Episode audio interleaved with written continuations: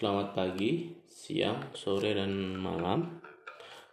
Hari ini kita akan membahas mengenai aset XBBPN dan BDL aspek legal.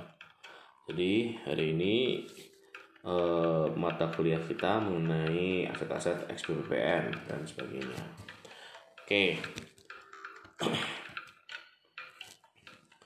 Pada dasarnya ya penguasaan aset oleh BP, BPPN itu sesuai dengan pasal 37A ayat 3 Undang-Undang 10 tahun 1998 terkait dengan perbankan. BPPN antara lain berwenang untuk menguasai, mengelola dan melakukan tindakan kepemilikan atas kekayaan milik yang menjadi hak bank termasuk kekayaan bank yang berada pada pihak mana pun baik di dalam maupun di luar negeri gitu ya jadi kalau kalian tadi sudah lihat video ataupun uh, film yang sudah saya share tadi ya pada dasarnya pemerintah itu meminjamkan uang dengan jaminan asetnya mereka kan gitu ya namun ya ternyata uang yang dipinjamkan itu tidak kembali. Nah, akhirnya asetnya itu dimiliki oleh pemerintah. Ya, jadi kalau kita lihat sejarahnya, di situ kan uh, ada pencabutan izin terhadap 16 bank umum tahun 1 November 1997 ya.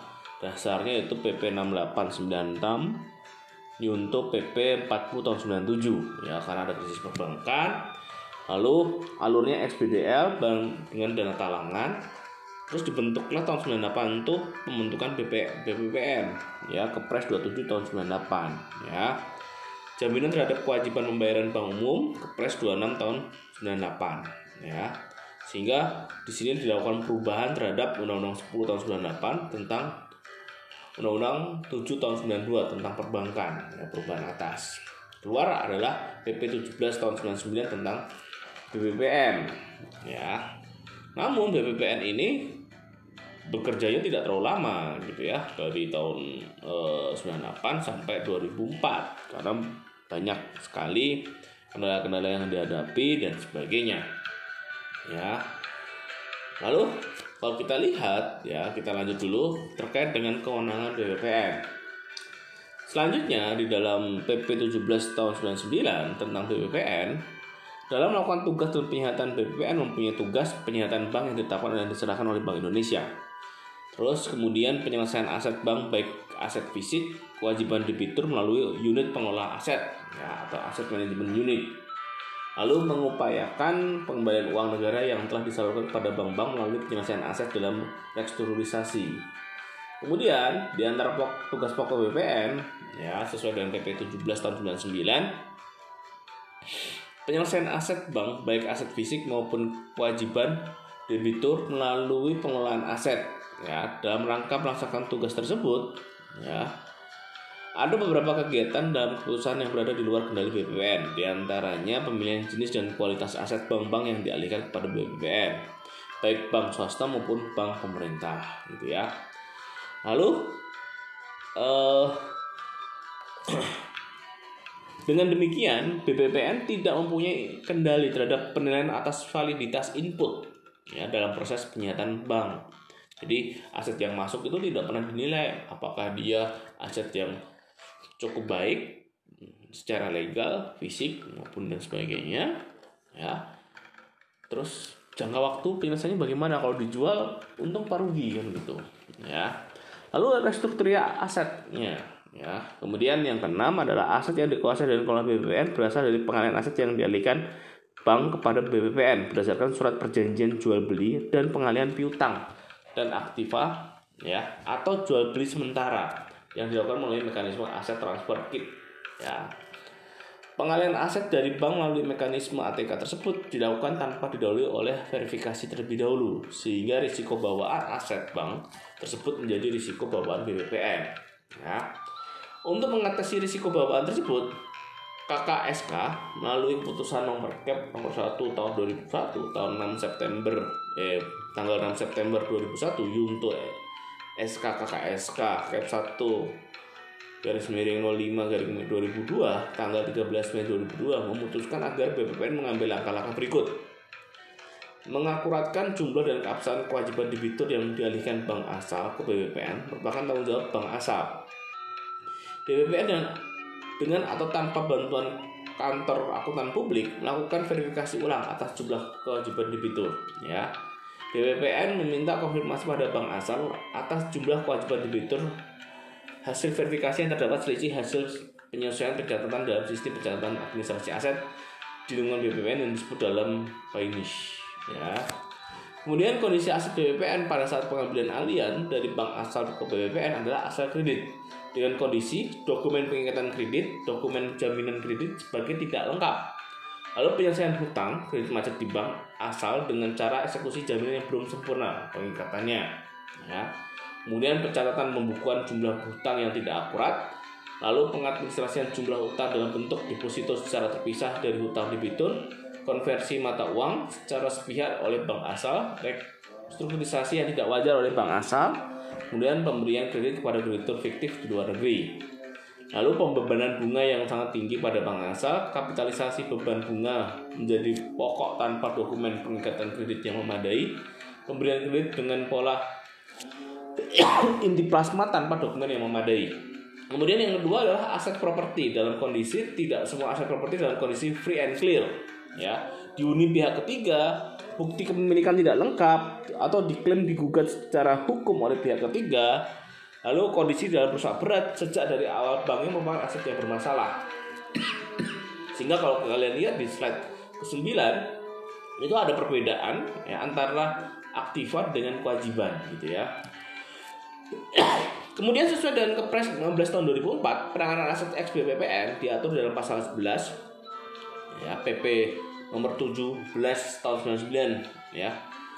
JIS Kepres 15 tahun 2004 Kepres 8 tahun 2006 tentang pengakhiran tugas BPPN maka dengan berakhirnya tugas BPPN atau dibubarkan BPPN segala kekayaan BPPN menjadi kekayaan negara yang dikelola oleh Kementerian Keuangan ya oleh Menteri Keuangan. Kekayaan maksud yang dikelola adalah dibagi menjadi dua macam. Yang pertama yang tidak terkait dengan perkara penggunanya untuk penyertaan modal negara kepada PT PPA yang dikelola oleh PT PPA dan dimanfaatkan oleh pemerintah.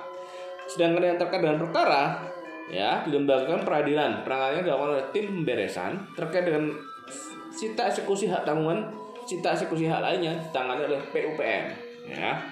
Nah terkait dengan aset yang dikuasai oleh PT PPA ini kemudian juga tidak selesai gitu ya.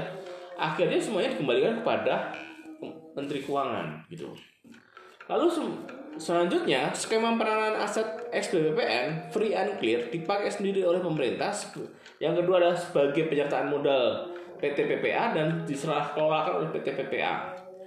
Belum free dan clear ya di dikelola oleh tim pemberesan ya TP BBPN bila tidak ada permasalahan hukum diserahkan pada PT PPA. Terkait sita eksekusi hak tanggungan dan sita eksekusi lainnya, diserahkan kepada PUPN ya. Panitia pengurusan piutang negara. Tidak lanjut penanganan aset pasca dibubarkan BPPN tim pemberesan BPPN dibentuk berdasarkan Kepres 16 tahun 2004 dalam rangka penyelesaian pengakhiran tugas BPPN yang diketuai oleh Menteri Keuangan. Selain itu mengelola aset bank dalam program penyelenggaraan perbankan yang dikelola oleh saat ini tidak terkait dengan masalah hukum lagi Pemerintah melalui PP 10 tahun 2004 telah membentuk perseroan terbatas dengan nama PT Perusahaan Pengelolaan Aset. Tim pemberesan BPPN berakhir pada masa kerjanya pada tahun 2005. Selanjutnya, tim ini meneruskan tugas-tugas tim pemberesan BPPN dengan dasar KMK nomor 85 tahun 2006 tentang pembentukan tim koordinasi penanganan penyelesaian tugas-tugas tim pemberesan Badan Penyihatan Perbankan Nasional Unit pelaksana penjaminan pemerintah dan penjamin penjaminan pemerintah terhadap kewajiban pembayaran bank perkreditan rakyat sebagaimana telah berubah dengan KMK 239 garis miring KMK titik 01 garis miring 2006 ya. Dengan berakhirnya tim koordinasi sisa pekerjaan tim koordinasi yang belum terselesaikan selanjutnya akan ditangani oleh unit-unit terkait di lingkungan Kementerian Keuangan. Berdasarkan KMK 213 garis miring KMK titik 01 2008 yaitu Direktorat Jenderal Kekayaan Negara, Sekretariat Jenderal dan BPPN, Badan Pengawas Pasar Modal dan Lembaga Keuangan, BPOM LK. Penanganan sisa tugas tim koordinasi oleh DJKN dilakukan oleh Direktorat Jenderal Kekayaan Negara lain-lain, KNL, gitu ya. Baik itu pemilihan penggunaan aset, penanganan kekayaan negara yang terkait dengan sita eksekusi hak tanggungan dan sita eksekusi lainnya, peranan aset inventaris antara lain berupa penjualan dan penyerahan ke instansi lainnya, pemeriksaan dokumen non aset kit, ya, penyelesaian pengelolaan aset kredit non ATK dan ATK sebelum diserahkan pada PUPN, ya, penyerahan pengurusan piutang negara terhadap aset kredit non ATK dan ATK kepada PUPN, penyelesaian dan pemanfaatan penjualan aset properti barang jaminan diambil oleh BJDA, non properti BDJA dan inventarisasi SBPPN. Kemudian pengajuan lelang aset BDJA, non properti BJ DA dan inventarisasi SBPPN kepada kantor pelayanan kekayaan negara dan lelang atau KNL. Kemudian ada pengajuan persetujuan penebusan aset properti BJDA dan non properti BJDA kepada Menteri Keuangan. Kemudian pelepasan dokumen aset kepada pihak ketiga, penyiapan pemeriksaan dan pengajuan usulan pembukuan atas transaksi yang telah selesai, pengadministrasian sertifikasi bukti hak, penyelesaian permasalahan biaya rekapitulasi bank dan nomor, penyelesaian permasalahan PT Timur Putra Nasional, penyelesaian verifikasi klasifikasi upaya damai yang dilakukan oleh Biro Bantuan Hukum Sekjen, penyelesaian tindak lanjut upaya damai yang dilaksanakan oleh Biro Bantuan Hukum Sekretaris Jenderal dan penanganan verifikasi atas penanganan pekerjaan yang dilakukan antara lain berupa verifikasi surat keterangan pelunasan debitur, ya, pelepasan penjaminan dokumen jaminan arsip dan inventaris. Kemudian penanganan tagihan kepada tim likuidasi PT Bank Dagang Bali dalam likuidasi PT Bank Asiatik dalam likuidasi dan PT Bank Global Internasional TBK dalam likuidasi atas dana yang telah dibayarkan pemerintah dalam rangka pemberian jaminan terhadap kewajiban pembayaran bank umum yang belum selesai sampai tanggal 5 Desember 2005. Penanganan tagihan tunggakan premi atau denda yang belum dibayar pada bank peserta program penjaminan sampai tanggal 5 Desember 2005. Pengadministrasian data, informasi, dan arsip yang terkait dengan penanganan tagihan tersebut dimaksud dengan huruf Q adalah huruf R ya. Pada huruf Q dan huruf R pelaksanaan tugas-tugas lain dipandang perlu dalam rangka pelaksanaan tugas gitu ya. Lalu kewenangan dari Direktorat Hukum dan Informasi yaitu mengelola dan memelihara sistem aplikasi pengganti BAYIS sistem aplikasi indeks dokumen BPPN dan arsip data elektronik XBPN ya. Di sini ada penguatan data berdasarkan instruksi pembukuan atas interaksinya yang telah selesai dan pelaksanaan tugas-tugas lain di Padang Perlu dalam melaksanakan tugasnya. Kemudian ada Sekretaris Direktorat Jenderal Kekayaan Negara. Fungsinya adalah penanganan tagihan sehubungan dengan pengadaan barang dan jasa yang merupakan pending payment ex konsultan atau vendor, penanganan tagihan sehubungan dengan pembelian dan refund terhadap transaksi program penjualan BPN, penanganan tagihan dan pembayaran sehubungan dengan pelaksanaan putusan pengadilan yang telah kekuatan hukum tetap ya dan pelaksanaan tugas lain yang dipandang perlu. Ya. Aspek legal di sini ada aset kredit dan aset properti. Aset kredit di sini ada perjanjian kreditnya, ada jaminan kebendaannya dan bagaimana peralihan hak itu terjadi gitu ya. Lalu aset properti di sini ada data fisik, ya, ada data yuridis, ya. Kemudian produk hukum, ya. Kalau aset kredit maka masuk ke dalam PUPN, bisa dilakukan penagihan. Aset properti dilakukan pelelangan, aset inventaris bisa dilakukan pelelangan. Kemudian, penanganan bank dalam likuidasi oleh DJKN sesuai dengan Undang-Undang Nomor 7 Tahun 92 sebagaimana diubah dengan Undang-Undang Nomor 10 Tahun 98 tentang perbankan pasal 37, Bank Indonesia memerintahkan 16 bank yang dilikuidasi untuk mengadakan RUPS guna pembubaran badan hukum bank dan membentuk tim likuidasi. Tim likuidasi dibentuk berdasarkan PP 25 tahun 2099 yang mempunyai masa kerja 5 tahun. Bermasalah timbul karena berakhirnya masa tugas tim likuidasi tidak diikuti dengan penunjukan institusi yang bertugas menangani penyelesaian 16 aset bank dalam likuidasi BDL. Ya. BI berpendapat bahwa penyelesaian 16 ya BDL tadi bukan merupakan kewenangan BI karena tugas BI hanya memerintahkan 16 BDL untuk melaksanakan RUPS dan membentuk tim likuidasi. BI menyatakan bahwa dana tanangan yang dikeluarkan dalam rangka likuidasi 16 bank tersebut ya, merupakan dana milik pemerintah sehingga BI tidak memiliki kepentingan namun hanya melaksanakan prosesi penyelesaian 16 BDL yaitu dengan membentuk tim likuidasi. Departemen Keuangan atau Kementerian Keuangan sebagai lembaga yang telah membayar terlebih dahulu sebagian dan seluruh nasabah penyimpan dana mengganti kedudukan nasabah penyimpan dana.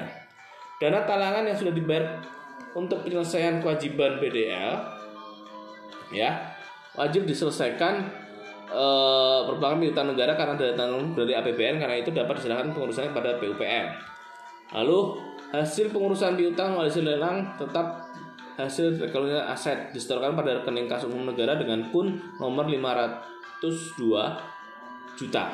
Diberikan sebagai pengurangan kewajiban BDL bersangkutan secara kontinu akan dibuka dalam laporan akuntansi pelaporan dan keuangan DJP PBN agar tercatat dalam baik dalam laporan keuangan pemerintah pusat gitu ya jadi gambarannya seperti itu. Ya. Oke mungkin sampai di sini per, uh, kuliah kita. Ya nanti kita bisa diskusi bagaimana seharusnya kewenangan-kewenangan itu ya bagaimana sih seharusnya biar aman kedudukannya dan sebagainya. Nanti kalian bisa lihat di slide atau bahan tayang yang lain stand KNL X di situ ada banyak sekali penyelesaian bank bermasalah dan sebagainya. Nanti kalian supaya kalian tidak bingung antara aset X BPPN dengan aset BDL begitu ya karena dua ini uh, uh, aset BPPN dengan aset PT PPA nanti akan bertambah begitu. Jadi penyelesaian yang di BPN belum selesai, tapi aset yang di PT PPA juga akhirnya juga bermasalah begitu. Ya, mungkin sekian dari saya. Hari ini kuliah saya akhiri. Jangan lupa nonton filmnya dengan baik gitu ya. Nanti kita diskusi pada pertemuan yang akan datang. Sekian dari saya.